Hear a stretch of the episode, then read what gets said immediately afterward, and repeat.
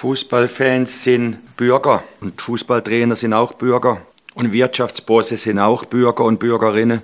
Wer jetzt nicht aufsteht, der hat nichts verstanden. Das ist außer jeglicher Frage.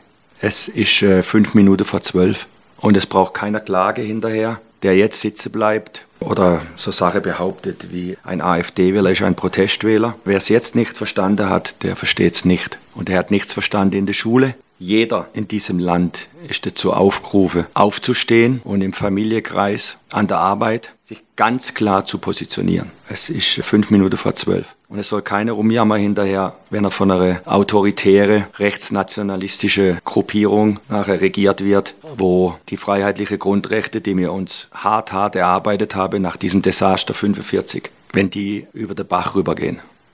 Jeder ist selbstverantwortlich. Und ich glaube, sehr, sehr viele Menschen in diesem Land haben Kinder. Und wir alle haben diese Demokratie. Ich seit 58 Jahren lebe ich in einer Demokratie als freier Mensch.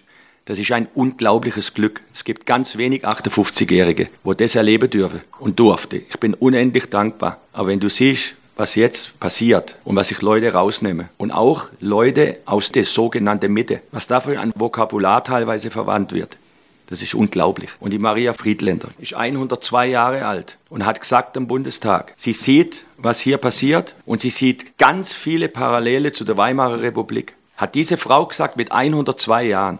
Und sie hätte niemals für möglich gehalten. Und die hat das Schlimmste durchlebt, was man durchleben kann.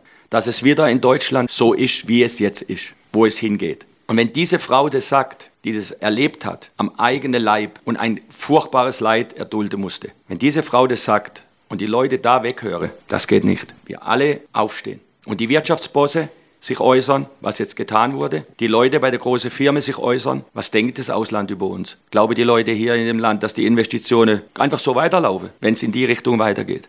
Aufstehen, unmissverständlich, ganz klare Kante. Nichts anderes. Ich bin auch Bürger in diesem Land. Ganz klar, geht nicht. Kann keiner mehr sitzen bleiben.